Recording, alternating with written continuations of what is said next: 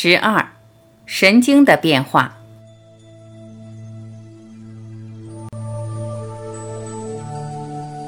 前面谈到神经的变化，最明显的当然是脑波慢下来，而念头跟着消失。一般清醒忙碌的状态，我们称为贝塔波，十四至三十赫兹，也就是每秒波动十四至三十次。透过静坐的练习，一个人自然可以慢下来到阿尔法波，九到十四赫兹，而且还是同步的阿尔法波。我们想不到的是。甚至连九至十四赫兹的阿尔法波还可以进一步慢下来。我在静坐也提到，可以进入四至八赫兹的西特波，甚至更深的一至三赫兹的德尔塔波。当然，我们会想问：一个人是不是只有在静坐专注练习中，才可以进入这种脑波变慢的状态？其实，不只有静坐才能达到。一个人假如随时完全停留在一体。他的脑波不但慢下来，甚至可能没有。重点是在这种状态下，他还能不能运作，能不能面对这个现实？答案当然是可以，但是会出现一个现象是一般人没有的，也就是同步。脑波为什么可以同步？其实也就是神经同时放电。讲到同步或谐振，意思是不光是脑部受刺激的部位在放电。而是很大的区域，甚至整体一同放电，而且是同步的放电。一个人随时在一体，脑波可以慢下来到阿尔法波，也可以是快到贝塔波，甚至到更快的伽马波，三十至一百赫兹。重点不是在脑波的快慢，而是在同步。同步的脑波频率只是依所处理的事情种类而定。事情处理完，又回到休息状态，也就慢下来了。所以，一个人处理事等于同时采用各部门多方面的功能，自然是全面性的专注，同时而且全面处理，既不费力，成果又好。处理完了，又可以达到一个很大的休息。这种脑波同步的放电，而达到全面性专注。我在这里借用镭射的特质，再多做一点比喻。首先，镭射光的组成很纯，不像一般光线是混合光，每一道光都朝同一方向前进，步调一致。光的波动无论上或下都是同步而重叠的。透过这样单一、集中和同步的特质，可以让镭射成为能量很强的光源，而可以集中穿透很小的一个点。任何静坐的方法都离不开专注跟观。我在静坐也带出各式各样的方法，无论什么方法，最后都是希望将我们的注意力集中在一个点上，让注意力变得很纯，让所集中的这个点小到或扩大到超过时空的范围，也就是我之前所谈过的起点或者意外的点。在这种状态下，脑波自然达到谐振，透过注意力高度的同步而集中。我们才可以得到一个超越的感受，也就是说，头脑全部集中在一个点，甚至到了没有一个点的地步，脑突然失掉作用，而有一个更大的力量从内心浮出来，占据了所有的注意。可以这么说，静坐最多是透过感官守住一个客体、一个对象，透过这个意外的起点，可以意识到一个没有办法解释的层面。我在全部生命系列带出来的反复的工程和一般静坐的不同就在于，不是把注意力放在一个点，而是把注意力集中在我们本来就有、本来就在的一体，是透过一体在参在沉浮。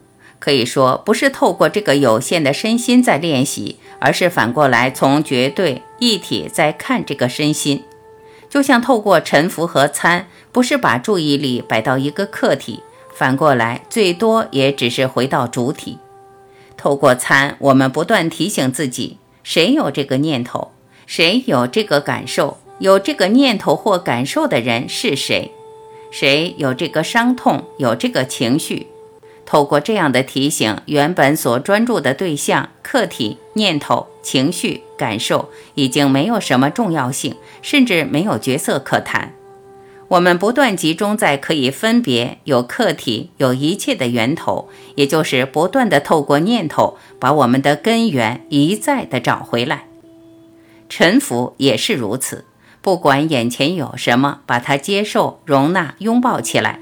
我们其实不是在臣服于眼前的客体或对象，而是臣服于真正的自己。肯定除了真正的自己，没有其他的体。不要小看这两个方法，就是那么简单，做了一个反复，将本来向外发散的注意力收敛向内，也就这么省下数不完的功夫。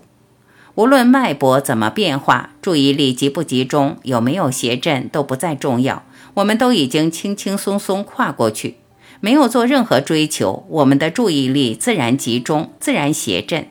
一个人随时停留在这个状态，会带来一个彻底而脱胎换骨的转变。这可以解释一个人随时融在一体，为什么做事、讲话、休息都是合一的；也可以解释为什么我一直说深睡无梦比较接近短路或醒觉的状态。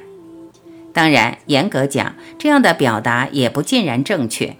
因为我们一般人深睡无梦时，体会不到最原始的觉，通常是在醒过来的那个交汇才有机会稍微体会到。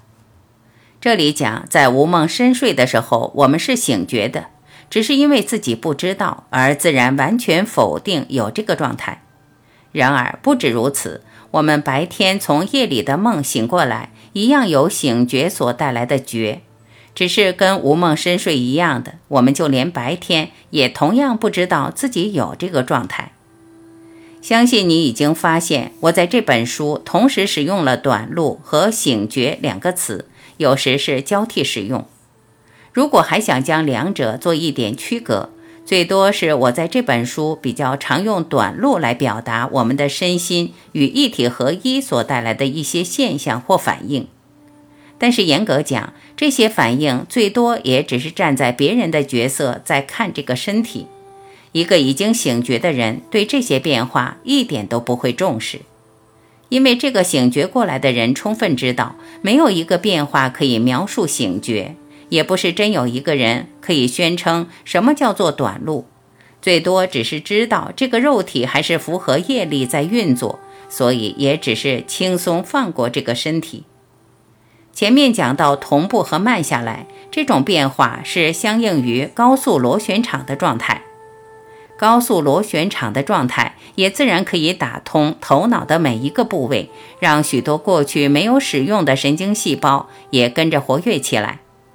之前提过的很多意象、直觉，甚至所谓的超感官知觉 （ESP），最多也只是很多神经细胞和其他细胞一同活化的结果。因为我们全部相对的意识都是从头脑延伸出来，所以在这过程会有各式各样的现象让我们体会或感触到。除了前面讲到的头痛意象，有些人会突然发现这个世界消失了，或是看着一切突然就像无限大、无边无际，也可能自然落在世界与世界之间。有时候眼前的东西好像有，又好像没有，像一个影子。也有人经过好长一段时间在发呆，完全失掉时间的观念。还有人认为自己的身体在膨胀，从脊椎一直膨胀，在这过程中也可能有局部的痛或欢喜。然而这种欢喜是一生可能没有体会过的，会让人希望停留在那个欢喜的状态。这种现象的变化是数不完的，不止从一个感官延伸出来，而可能是多重感官的经验，有听觉，有视觉，又有嗅觉，有无穷的排列组合。不光是生理机能数不完的变化，念头和情绪的变化也是数不完的。我指的不光是情绪丰富的变化，甚至包括在观念上突然体会到很多层面的知识，而这些知识。跟过去所学的都不相关，远超过过去所学的范围。有时候，生命的气场通到头脑哪一个部位，会突然浮出一些奇怪、看起来不相关的念头。从最粗糙到最微细，从地狱到天堂，好像都可以体会。这些经验有些会再三重复，有些就一次来了走了也就没有了。有时候人心情的浮动会很大，有些人会忧虑或感到孤单，性格可能发生彻底的转变。然而这些转变最多也是一时的，只要继续走下去，自然会发现融在一体，什么特质都没办法描述，猜不透，说不清，也预测不了，最多也只是把它都放下。我还记得好多年前有朋友提到西藏密宗近千年前一位祖师密勒日巴，他有一位弟子是医学世家出身，自己也是医师，名叫冈波巴，后来也成为密宗重要的上师。密勒日巴大师带着冈波巴苦修，每过一段时间，冈波巴就会到上师面前请教各种疑难，这些疑难主要都集中在身体的层面。无论面对什么现象，密勒日巴大师最多是跟他解释是气正在从哪个部位通到哪个部位，要冈波巴不要管他，只是继续静坐。因为冈波巴自己有医学的基础，对这些身体的变化自然特别感兴趣。然而密勒日巴大师很清楚，冈波巴很容易被这些变化绑住，如果没有帮他踩刹车。那么这一生最多也就是停留在身体数不完的变化。到这里，我相信你已经知道，身心和这里所讲的一体或绝对，我们也可以称醒觉，是完全在两个层面。身心再有什么变化，跟醒觉还是没有直接的关系。